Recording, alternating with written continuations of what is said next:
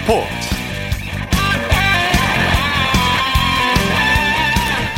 안녕하세요. 아나운서 김기반입니다. 이창진 아나운서의 개인적인 사정으로 오늘은 제가 대신 진행을 하겠습니다.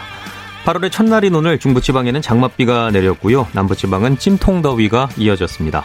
수도권과 강원 영서 지역을 중심으로 폭우가 쏟아졌는데요. 서울, 경기와 강원도 일부 지역에는 앞으로 비가 더 내린다고 하니까요. 긴장 늦추지 마시고 대비 잘 하시기 바랍니다.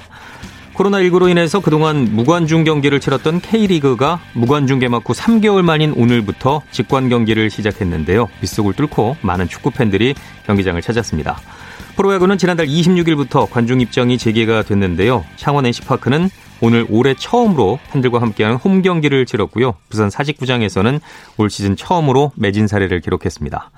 팬들의 응원에 힘입어서 프로스포츠의 열기가 갈수록 더 뜨거워지고 있습니다. 토요일에 함께하는 스포츠 스포츠. 먼저 국내외 축구 소식부터 준비했습니다. 베스트 11의 손병화 기자와 함께합니다. 안녕하세요. 네, 안녕하세요. 오프닝에서 잠깐 얘기를 했는데요. K리그 개막 3개월 만에 유관중으로 전환해서 오늘 첫 경기를 치렀죠? 네. 코로나19 여파로 지난 5월 늦장 개막한 K리그 1 개막 후 계속 무관중으로 경기를 진행했는데요. 개막 후 3개월 만에 그리고 14라운드 만에 유관중으로 전환해 오늘 첫 경기를 치렀습니다. 오늘 성남과 전주 그리고 인천에서 세 경기가 열렸는데요. 그간 프로축구 경기를 현장에서 볼 수 없어 답답하던 팬들은 정말 오랜만에 경기장을 찾아 자신을 자신이 응원하는 팀을 향해 뜨거운 박수를 보냈습니다. 오늘 경기에서는 달라진 응원 문화를 확인할 수 있었다고요? 네, 맞습니다. 코로나19가 우리 사회에 참 많은 걸 바꿔놨는데 프로축구도 예외는 아닙니다. 오늘 유관중 경기로 전환했는데요. 관중들은 아직 종식되지 않은 코로나19를 극복하기 위해 규정을 잘 지키면서도 침착한 관전 문화를 보여줬습니다. 당연히 모든 관중이 마스크를 끼고 있었고요. 관중 한 명당 좌우 상하 2m 이상의 거리두기도 철저히 지켰습니다. 이 무엇보다 축구장에서만 볼 수 있었던 서포터스 집단의 단체 응원이 사라졌다는 게 좀 특이점입니다. 과도한 응원을 할 때 감염 우려가 있기 때문에 단체 응원을 자제했는데요. 좋은 플레이가 나오면 함성 대신 박수로 선수들을 응원하는 게좀 인상적이었습니다. 이 유관중으로 전환된 것에 대해 여전히 일부에서는 우려의 시선이 있는데요. 오늘과 같은 관전 문화라면 코로나19 시대에도 이게 크게 걱정하지 않아도 될 것 같습니다. 예. 자, 대구는 다음 주 토요일에 경기가 있는데요. 예매 개시 2분 만에 표가 매진이 됐다고요? 네. 지난 시즌 팬들로부터 정말 뜨거운 호응을 얻었던 대구, 코로나19로 경기장을 찾을 수 없었던 대구 팬들은 오늘 예매 창구가 열리자마자 2분 만에 표를 매진시키며 여전히 뜨거운 사랑을 보여줬습니다. 대구 이번 주말에는 수원 원정 경기를 치르고요. 다음 주 토요일인 8일 홈에, 홈인 대구 축구 전용구장에서 유관중 전환 후 첫 경기를 치르는데 오늘 예매를 오픈한 지 2분 만에 판매 좌석 수인 1,200장이 모두 팔렸습니다. 현재 K리그는 전체 좌석 수의 10%의 유관중만 받고 있는데요. 1만 2천석 규모의 대구 축구 전용구장이 비록 10% 관중만 받게 되지만 다시 뜨겁게 타오를 준비를 이미 마쳤습니다. 예. 자, 오늘 열린 경기들을 살펴보죠. 어, 전주 월드컵 경기장에서는 3천 명에 가까운 많은 관중이 운집했다고요? 네, 정확히 2,959명. 정말 3천 명에 5명 모자르는 정말 많은 관중이 경기장을 찾았습니다.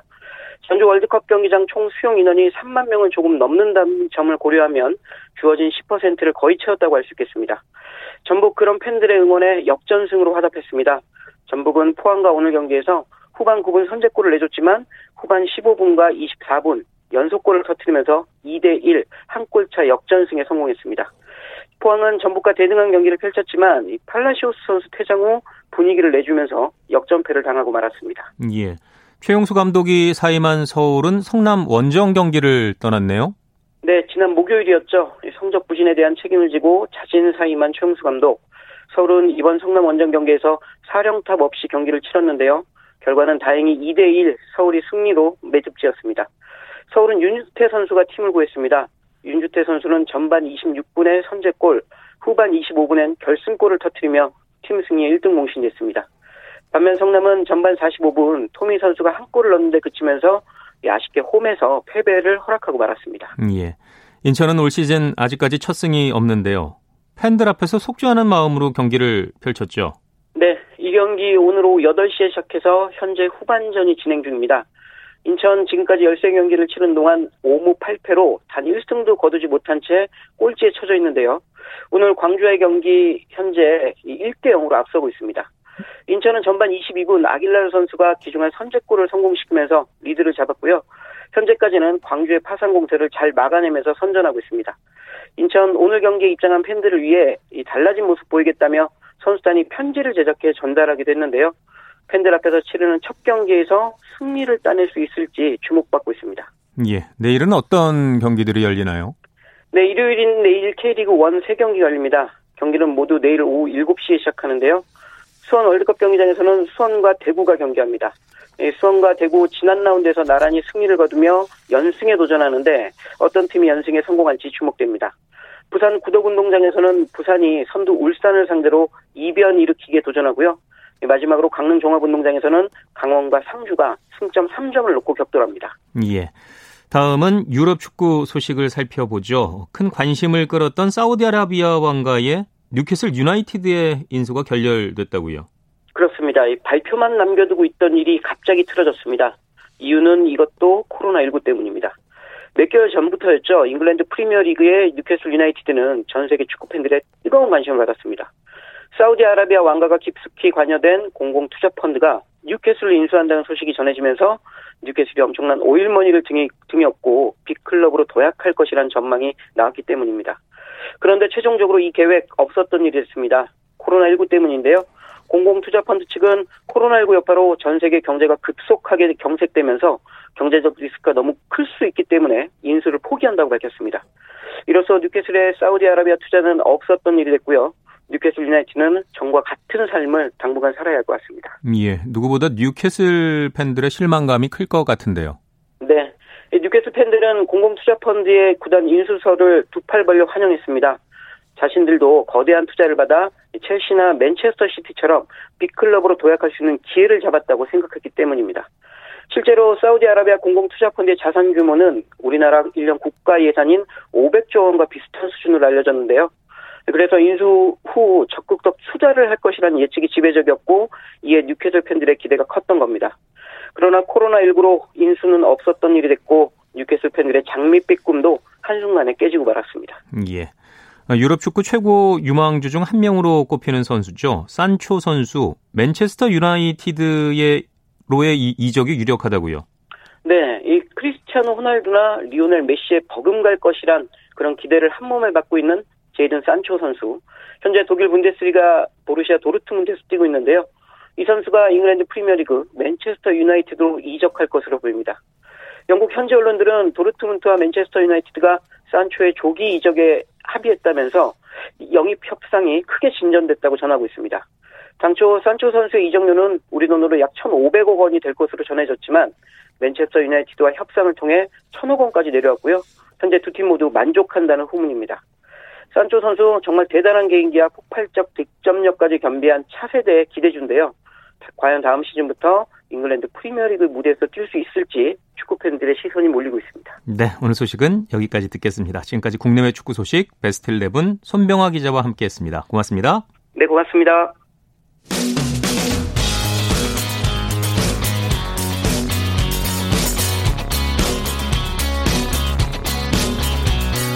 따뜻한 비판이 있습니다. 냉철한 분석이 있습니다. 스포츠 스포츠 이어서 미국 프로농구 NBA 소식 살펴보겠습니다. 손대범 농구 전문 기자와 함께합니다. 안녕하세요. 네, 안녕하세요. 코로나19로 인해서 리그가 중단된 뒤 4개월여 만에 NBA가 재개가 됐죠? 네, NBA가 141일 만에 리그 일정을 재개했습니다. 어, 이번에는 30개 팀이 참가하던 예전과 달리 플레이오프 진출 가능성이 높은 22팀만이 미국 플라리, 플로리다주 올랜도에 모여 치르게 됐는데요. 어, 팀당 8경, 8경씩을 치르고 결정된 순위에 따라서 플레이오프를 갖게 됩니다. 예, 경기 시작 전에 선수들이 그 인종차별에 대한 반대 메시지를 전해서 큰 울림을 줬죠. 그렇습니다. 아, 지난 수개월간 미국 사회에 큰 울림을 주었던 인종차별 반대 운동을 지지하는 의미에서 NBA 선수들은 유니폼 대신에 아 유니폼에 이름 대신에 인종차별 반대 메시지를 새기는가 하면 또 경기 전 국가 연주 때는 선수와 심판, 코칭 스태프 모두가 인종차별에 반대하는 의미에서 무릎을 꿇고 의식을 치르고, 치르고 있습니다. 어, 하지만 의, 의무적인 것은 아닌데요. 이 올랜도 매직의 아이작 본가 같은 선수 같은 경우는 어, 자신만의 신념을 보이고자 또 혼자 서 있기도 했습니다. 예. 경기 결과 살펴보죠. 휴스턴과 댈러스가 연장까지 가는 접전을 벌였다고요. 네, 이틀째를 맞은 재개 시즌의 하이라이트였는데요. 어, 휴스턴이 댈러스와 연장까지 가는 접전 끝에 153대 149로 짜릿한 승리를 거두었습니다. 경기 내내 댈러스가 근소하게 분위기를 주도했었는데 어, 4쿼터 막판 제임스 하든의 3점슛 그리고 로버트 코빙턴의 서, 어, 티빈으로 극적인 연장전에 돌입을 했고요. 결국 기분 좋은 승리를 거둘 수가 있었습니다. 예, 초반에는 댈러스의 기세가 대단했다고요. 그렇습니다. 두 팀이 초반부터 엄청난 난타전을 보였습니다. 어, 이 가운데 댈러스는 1쿼터에만 42점을 넣은 데 이어서 2쿼터에도 43점을 뽑아내면서 무려 85점을 거뒀거든요.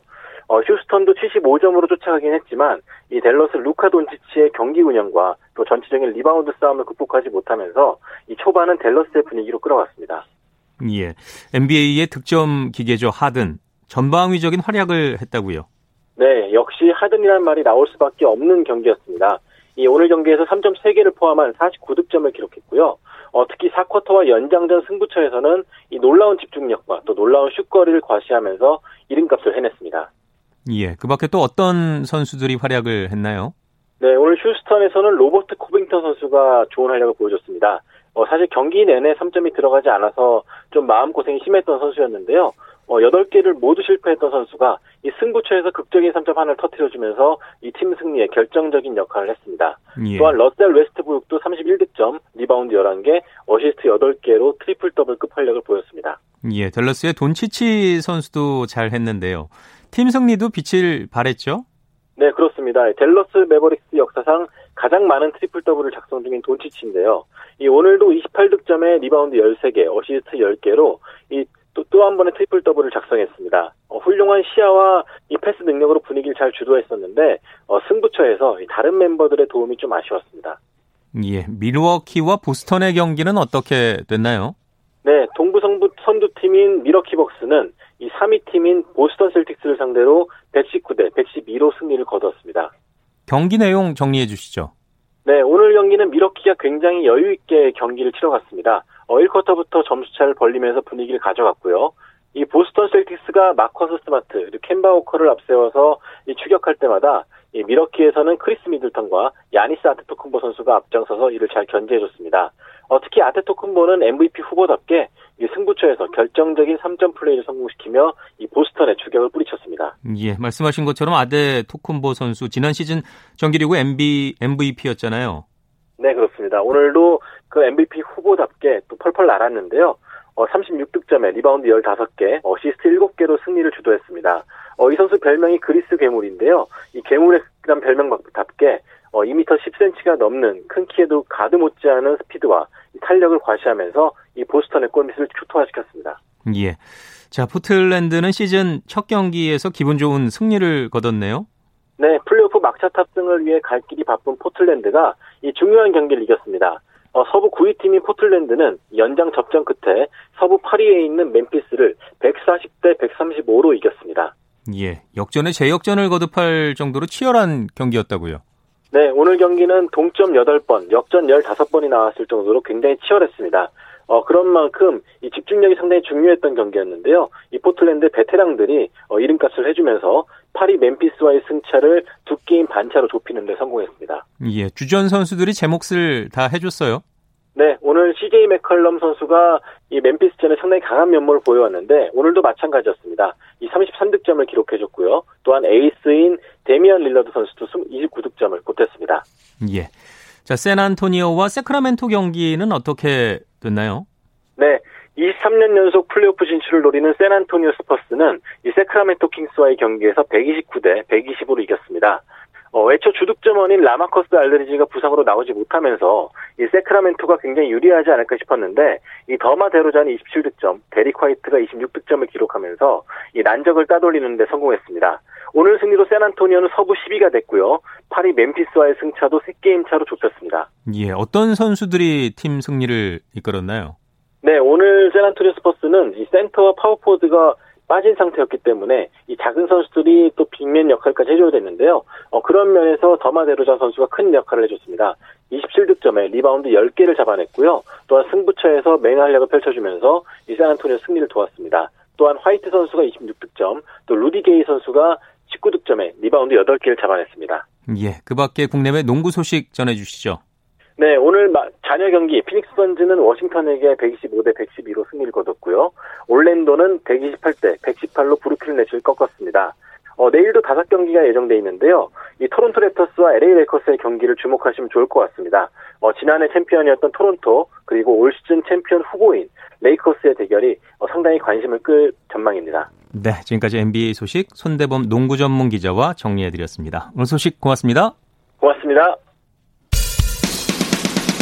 쳤다 하면 홈런이고 슛 골이고 각본 없는 한편의 드라마. 그것이 바로 그것이 바로 손에 잡힌 우승 트로피. 목에 걸린 그 배달 너와 내가 하나 되는. 그것이 바로 그것이 바로 그것이 바로 꿈꾸던 스포츠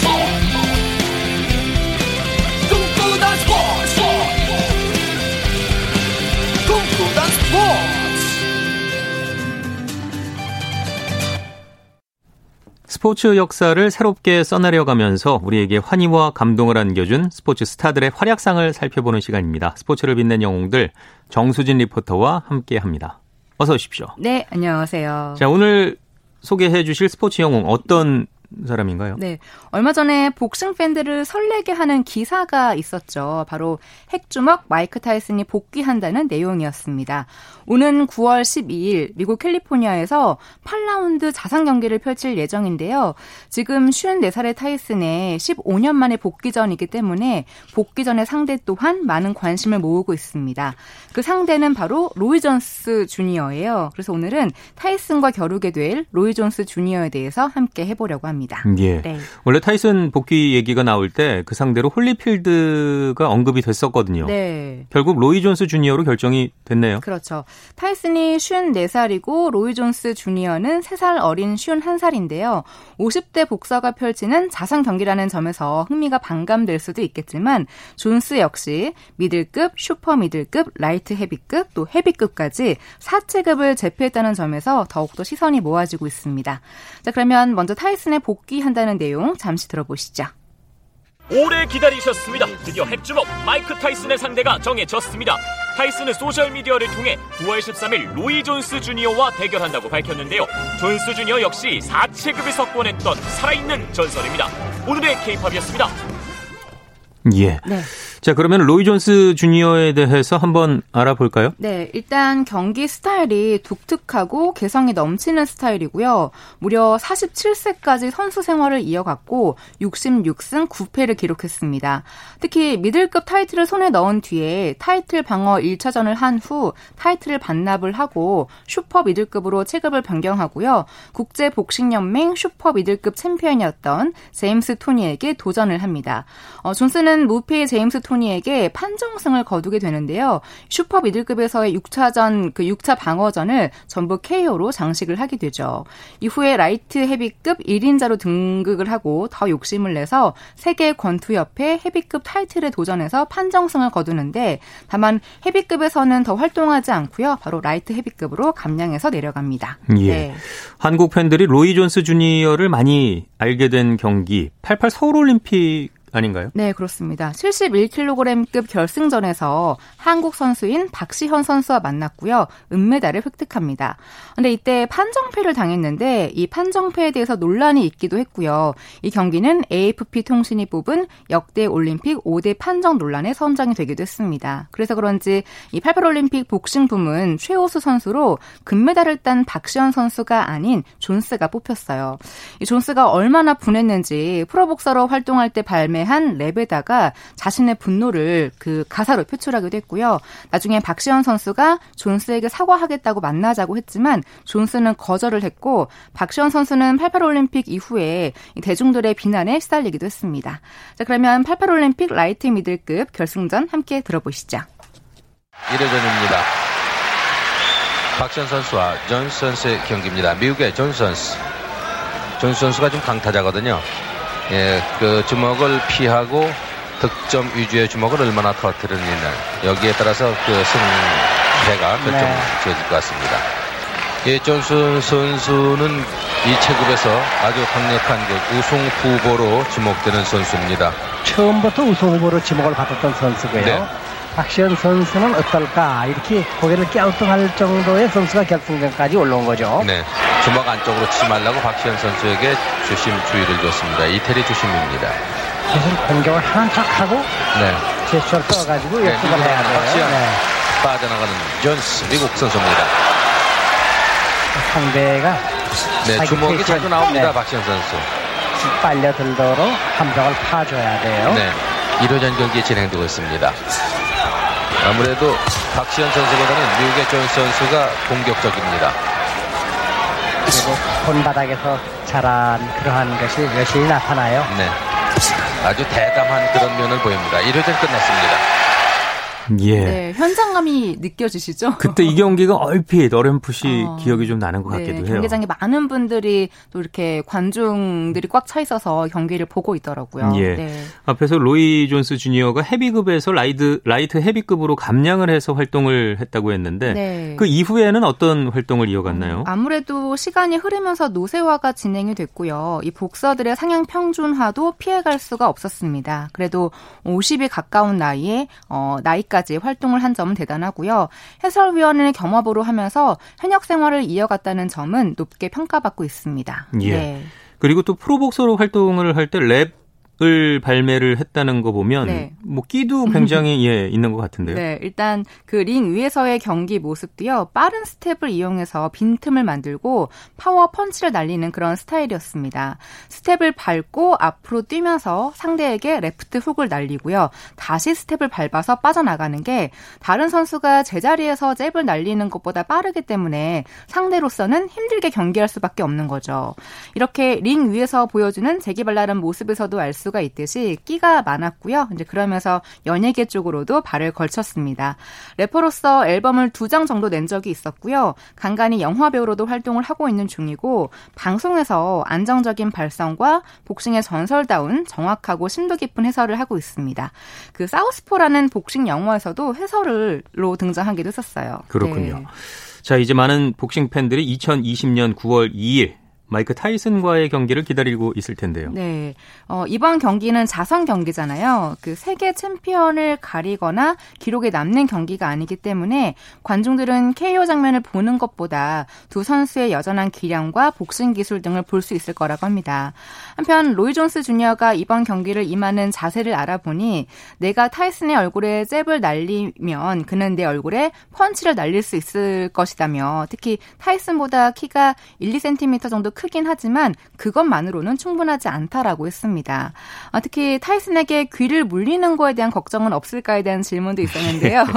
전혀 걱정하지 않는다면서 자신도 타이슨의 귀를 물어 뜯을 수 있다는 여유를 보이기도 예. 했습니다. 과연 두 50대 선수들의 맞대결은 어떤 모습일지 기대가 되네요. 예, 2020년 9월 2일 저도 기대를 하겠습니다. 네. 스포츠를 빛낸 영웅들 지금까지 정수진 리포터와 함께했습니다. 고맙습니다. 네, 고맙습니다.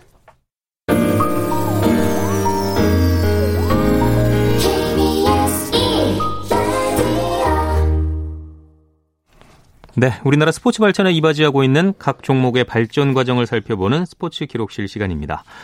라디오 한국 스포츠 100년사 중에서 한국 스포츠 부활기를 살펴보고 있는데요. 스포츠 평론가 신명철 씨와 함께하겠습니다. 안녕하세요. 네, 안녕하십니까. 네, 월드컵이 무엇인지 잘 모르는 시절에 국민들은 한일전 축구에 깊은 관심을 이미 나타내고 있었다고요. 네, 대표팀은 1954년 3월에 있을 한일 대결을 앞두고 2월에 영등포에서 약 20일 동안 그때는 뭐 태릉 선수촌이라는 것도 없던 시절이었으니까요. 예. 20일 동안 합숙을 가졌는데 당시 한국 최고의 골키퍼였던 홍도경 선생의 회고에 따르면 합숙을 하고 있는데 한 어르신이 오셔서 달걀을 내놓으시더라는 거예요. 그러면서 이걸 먹고 기운을 내서 꼭 일본을 이겨달라 이렇게 당부를 했는데 뭐 중장년층 분들은 다 기억하시 겠지만 그때는 이제 달걀을 10개씩 지푸라기에 이렇게 뿌러미를 싸서 시장에서 팔던 시절 아닙니까? 그렇죠. 예, 그런 걸 한 50개 정도 선수들에게 건네주는데 가슴이 정말 뭉클해질 수밖에 없었다고 해요. 그 정성에 선수들 모두 감동할 수밖에 없었다고 합니다. 예. 도쿄에서 열린 한일전에서 한국은 1승 1무로 본선 티켓을 땄죠. 그렇습니다. 1954년 3월 7일 도쿄 메이지 신궁 경기장에서 치러진 한일 1차전에서 우리나라는 5대 1로 크게 이겼고요. 이어 3월 14일 같은 경기장에서 벌어진 2차전에서는 2대 2로 비겼습니다. 두 경기에서 우리나라는 정남식이 3골, 최광석과 최정민이 각각 2골을 넣었는데요. 일본 선수들에게 가장 강한 인상을 남긴 선수는 최정민이었습니다. 예, 최정민 선수는 중장년 축구 팬들에게는 귀에 익은 이름 아닌가요? 예, 그렇습니다. 월드컵 예선 이후 각종 국제대회에서 최정민은 한국을, 그러니까 우리나라를 넘어서 아시아의 대표적인 스트라이커로 이름을 떨치게 되는데요. 이때 별명이 아시아의 황금다리였습니다. 한일전을 마친 뒤 일본의 수비수 히라키 류조는 최정민은 몸무게 중심이 낮고 움직임이 날카로워서 마치 어린이들 속에 어른 한 사람이 끼어 있는 것 같은 느낌이었다고 이렇게 말을 했고요. 일본의 공격수 김우이 아라와 김우라 아라와는 최정민은 절대로 포기하지 정신력을 지니고 있었다. 본받아야 할 선수였다고 천사를 아끼지 않았는데요. 앞에 말씀드렸던 대로 아시아의 황금다리 그러니까 뭐 요즘 손흥민 같은 아니면 최범근 선수의 훨씬 윗세대인 우리나라 공격수의 1세대 원조 공격수라고 할 수 있겠죠. 예. 아시아에서는 가볍게 통과했지만 세계의 벽은 높았죠. 그렇습니다. 우리나라는 1938년 제3회 프랑스 월드컵에 네덜란드령 동인도, 오늘날의 인도네시아죠. 이게 이 나라가 참가한 데 이어서 아시아 나라는 두 번째로 월드컵에 나섰는데요. 푸스카스가 이끄는 당시 세계 최강 헝거리에 0대 9로 대패했고 터키에도 0대 7로 크게 졌습니다. 푸스카스는 한국과 경기에서 두 골 넣었고요. 당시 골키퍼였던 홍도경의 회고에 따르면 한가리 선수들의 슈팅은 마치 대포알 같아서 몸이 막 움츠러드는 그런 느낌이었다고 하고요. 쉬 골대 맞으면 골대가 막 흔들거릴 정도였다는 그런 회고담이 남아 있습니다. 예. 1954년에는 축구와 함께 야구도 국제대회에 참가를 했다고요? 네. 1954년 5월 필리핀 마닐라에서 우리나라, 일본, 필리핀, 중국, 대만입니다. 아시아 야구 연맹을 결성을 했는데요. 연맹은 첫, 사업, 첫 사업으로 그해 12월 마닐라에서 제1회 아시아 야구 선수권 대회를 열었는데요. 우리나라는 일본의 0대6, 필리핀의 4대5로 지고 대만을 4대1 눌러서 2승 1패로 3위를 차지했습니다. 일제 강점기에서 벗어난 뒤 태극마크를 달고 출전한 첫 국제 대회인데요. 이후 아시아 야구 선수권 대회 성적은 프로가 1982년 출범하기 전까지 그러니까 1970년대 말까지는 야구 팬들에게 최고의 관심사인 그런 대회가 됐습니다. 예. 6.25 전쟁 직후고요. 나라 경제 여건이 좋지 않아서 해외 원정이 쉬운 일이 아니었을 것 같은데요. 네, 그렇습니다. 그 무렵 여건이 얼마나 열악했는지는 당시 그, 당시 그 일화에서 알 수 있겠는데요. C-46 수송기를 타고 장도열은 선수들은 마침 그때 겨울이어서 여름 옷을 구할 수가 없어서 흰옷감에 물감, 물감을 들인 단복을 입고 있었는데요. 비행기는 이제 필리핀이니까 계속 남쪽으로 날아가지 않았겠습니까? 예, 냉방이 되지 않는 수송기 안에서 선수를 땀을 비오듯이 흘리고 있었는데요. 염색한 단복에서 흰 셔츠로 검은 물감이 배기 시작을 했고요. 선수들은 셔츠가 얼룩덜룩 엉망이 됐지만 비행기에 함께 탄 미군들에게 보이기 부끄러워서 땀을 흘리면서도 단복을 입고 꿋꿋이 계속 견디고 있었다고 해요. 급여를 위해 중간 기치, 기착지인 홍콩에 내렸을 때 선수단 관계자가 시내에 나가서 반선의 셔츠를 사와서 갈아입었는데요. 한국 선수단은 이 셔츠를 대회간 단복으로 삼았고요. 주요 국제 나가는 국제대회 나가는 선수를 위한 그 단복 패션쇼가 요즘은 열지 않습니까? 예. 참 격세지감을 느낄 수 있는 그런 당시 일화입니다. 네, 스포츠 기록실 지금까지 스포츠 평론가 신명철 씨와 함께했습니다. 고맙습니다. 네, 고맙습니다. 네, 이어서 프로야구 소식 살펴보겠습니다. 스포츠 서울의 윤세호 기자와 함께합니다. 안녕하세요. 네, 안녕하세요. 화끈한 7월을 보낸 KT가 그 기세를 8월에도 이어갔네요. 오늘 SK를 대파했죠? 네, 창단 후 최고의 한 달을 보냈던 KT인데요. 오늘도 그 7월달 정말 뜨거웠던 기세를 이어가는 듯 SK를 11대 0으로 꺾으면서 5연승을 달렸습니다. 예. 어, KT 방망이가 초반부터 대폭발했어요. 그렇습니다. 3회까지 무려 9점을 뽑았는데요. 그러면서 일찌감치 KT가 승기를 잡았습니다. 어, 특히 심우준, 장성우 그리고 멜 로하스 주니어 선수까지 홈런을 계속 터트리면서 완승을 거뒀고요. 또 1번 타자인 조용호 선수도 4만타로 활약을 했습니다. 예. KT 선발 소형준 선수 완벽한 투구를 선보였죠? 네, 신인 소형준 선수 음, 일단 뭐 데뷔 해인데 올해가 두 번째 무실점 경기를 했습니다. 오늘 6과 3분의 2이닝 3피안타 5탈3진 무실점으로 시즌 5승째를 달성을 했는데요. 어, 소영준 선수가 조금 주춤했던 시기도 있었는데 다시 페이스를 찾고 어, 다시 또 이제 신인한 경쟁에 들어선 모습입니다. 예. 자 이번에는 사직구장으로 가보죠. 오프닝에서 잠깐 얘기를 했었는데요. 사직구장이 매진 사례를 이뤘다고요? 그렇습니다. 현재 뭐 지난주 일요일부터 어, KBO 리그는 관중 전체 규모의 10%만 입장을 허용하고 있는데요. 오늘 뭐 롯데와 기아의 경기가 열린 사직구장에서 어, 10% 이제 할당된 2,450, 2,450석이 모두 팔리면서 올 시즌 첫 매진 사례를 기록을 했습니다. 네, 롯데가 기아에게 전날에 패배를 설욕했죠. 그렇습니다. 뭐 매진의 힘이 롯데 선수에 전달된 게 아닌가 이렇게 생각해 보는데요. 롯데가 기아를 7대 3으로 꺾고 어제 패배를 설욕을 했습니다. 예, 오늘 롯데 선발이 박세웅 선수였죠. 그렇습니다. 오늘 박세웅 선수 6이닝 동안 8개의 안타를 맞고 홈런도 하나 맞긴 했지만 그래도 3실점으로 어, 실점을 최소화하면서 시즌 다섯 번째 승리를 달성을 했습니다. 예, 타선에서는 전준우, 정훈, 송하, 손아섭 선수가 팀 승리를 이끌었네요.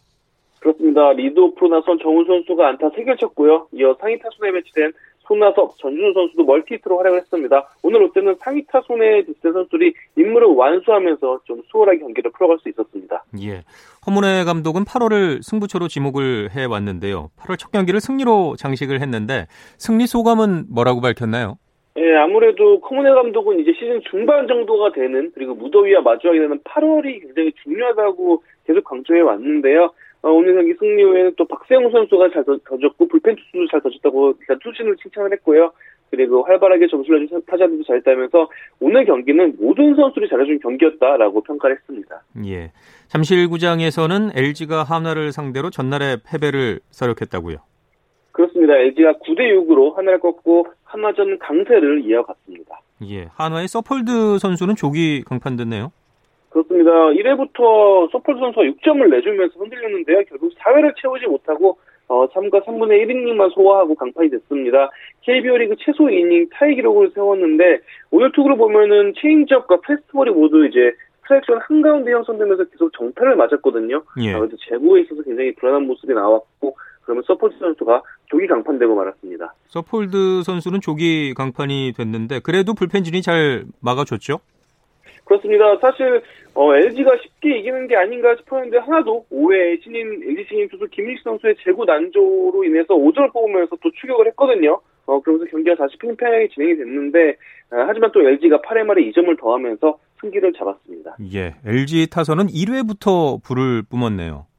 그렇습니다. 1회부터 6점을 내면서 서폴드 선수의 실, 서폴드 선수의 실투를 어, 잘 공략하는 모습이 나왔습니다. 예. 자, 두산과 NC의 경기는 NC가 9회 말에 동점을 만들었네요. 네, 그래서 정말 뭐 어제에 이어서 어, NC가 다시 한번 음, 경기 후반에 저력을 발휘하는 게 아닌가 싶었는데 어쨌든 NC가 2점 뽑으면서 연장으로 지금 경기가 진행이 되고 있고요. 예. 그런데 또 두산이 10회 초에만 또 3점 뽑으면서 11대 8로 두산이 또 앞서고 있는 상황입니다. 지금까지의 경기 내용은 어떤가요? 일단 8회까지는 두산이 이제 연패를 끊고 어, NC전 NC에게 승리하지 않나 이렇게 싶었는데 어, 또 NC가 어, 저력을 발휘하면서 두산 마무리 투수 삼덕수 선수를 무너뜨렸어요. 그러면서 8대 8이 됐는데 지금 또 막 어, 10회 초가 진행 중인데 오재원 선수가 적시타를 치면서 12대 8까지 지금 두산이 리드폭을 늘리면서 어, 두산이 지금 오늘 경기 전까지 4연패에 빠져 있거든요. 하지만 이대로라면 연패를 끊을 수 있지 않을까 이렇게 예상이 됩니다. 예. 자, 키움과 삼성의 경기는 어떻게 되고 있나요? 네, 키움과 삼성의 경기도 지금 진행 중인데요. 어, 점차가 좀 납니다. 어, 지금 9회 초 키움 공격이 진행 중인 상황에서 14대 7로 키움이 삼성에게 크게 앞서고 있습니다. 예. 경기 내용 설명해 주시죠. 네, 사실 오늘 키움은 선발 투수 제이커, 제이크 브리검 선수의 투구가 굉장히 관심이 모여졌는데, 어, 일단 브리검 선수는 3과 3분의 2이닝 5실점으로 좋진 않았습니다. 하지만 키움 타자들이 꾸준히 어, 폭발하면서 지금 큰 폭으로 어, 리드를 잡고 있습니다. 예. 어떤 선수들이 활약을 했나요? 어, 일단 뭐 가장 화려한 경력을 자랑하는 외국인 선수죠. 에디슨 러셀 선수 오늘도 정말 뜨거운 방망이를 뽐내고 있습니다. 어, 6차수 3안타를 기록을 하고 있는데요. 적시타도 쳐내면서 러셀 선수의 효과가 지금 키움의 상승세로 그대로 이어지고 있고요. 그리고 4번 타자로 나서고 있는 이정우 선수 오늘 역시 5타수 3안타 4타점으로 활약을 하고 있습니다.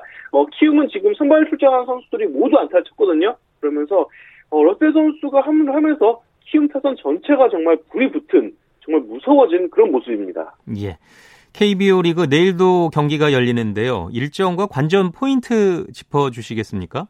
어, 아무래도 가장 관심을 가질 만한 경기 역시 창원 경기가 아닌가 싶습니다. 지금도 뭐 연장 혈투가 진행되고 있는데 두산과 NC의 경기 주말 3연전 마지막 경기가 내일 열리게 되는데요. 어, 이 경기에 따라서 NC 단독 선두를 있는 NC가 좀 음, 2위 그룹에 따라잡히느냐 어, 이게 결정이 될 것 같은데 어쨌든 지금까지 경기 상황 보면 두산이 승리 확률이 굉장히 높거든요. 예. 어, 두산도 연패를 탈출할 것 같고 그렇기 때문에 두산과 NC의 창원 경기가 가장 관심이 관심 많이 받을 것 같습니다. 예. 자, 이어서 메이저리그 소식 살펴보죠. 메이저리그에서도 코로나19 확진 판정을 받은 선수가 나왔네요. 그렇습니다. 지금 뭐 개막 후에도 코로나19 확진자가 꾸준히 나오고 있는 메이저리그인데요.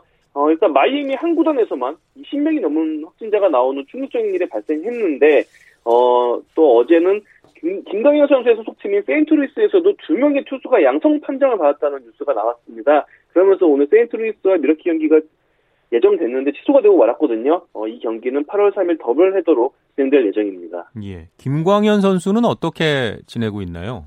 네, 김광현 선수는 미러키와의 원정 경기에 대비해서 미러키 지역 호텔에 지금 선수단과 함께 있는 상황인데 오늘 이제 취소되면서 뭐 어쩔 수 없이 호텔에만 머물고 있는 상황입니다. 어, 김광현 선수가 지난달 25일 개막전 이후에 한 번도 지금 등판하지 못하고 있어요. 마무리 투수인데 지금 세이브 상황이 만들어지지 않으면서 김광현 선수가 어쩔 수 없이 지금 개점 휴업을 하고 있는 상황인데요. 아무래도 투구 감각 같은 부분에 있어서 좀 애를 먹을 수가 있는데 김광현 선수가 하루라도 빨리 세이브 상황에 등판해서 어, 또 세이브를 올렸으면 하는 바람입니다. 예. 마이애미 선수단의 코로나19 집단 감염이 다른 구단으로 확산되고 있다고요. 그렇게 될 가능성이 굉장히 높은 상황입니다. 어, 일단 마이애미에 왜 이렇게 많은 코로나19 감염자가 나왔나 지금 조사가 진행되고 있는데 그, 겨, 그 원인이 어, 개막에 앞서서 이제 마이애미가 애틀랜타와 시범 경기를 했는데 어, 이 시범 경기 기간 당시에 마이애미 선수단이 규정을 어기고 원정 숙소에서 벗어나거나 어, 호텔 술집을 방문한 것으로 알려져 있습니다. 그러면서 코로나19 감염됐다는 얘기인데요. 어, 정말 뭐 이렇게 규정을 어긴 사례들이 계속 나온다면은 코로나19의 위험성도 높아질 수밖에 없는 메이저리그입니다. 네, 지금까지 국내외 야구 소식 스포츠 서울 윤세호 기자와 함께했습니다. 고맙습니다. 네, 감사합니다. 스포츠 스포츠 오늘 준비한 소식은 여기까지입니다. 내일도 풍성하고 재미난 스포츠 소식으로 돌아오겠습니다. 함께 해 주신 분들 고맙습니다. 지금까지 스포츠 스포츠 아나운서 김기만이었습니다.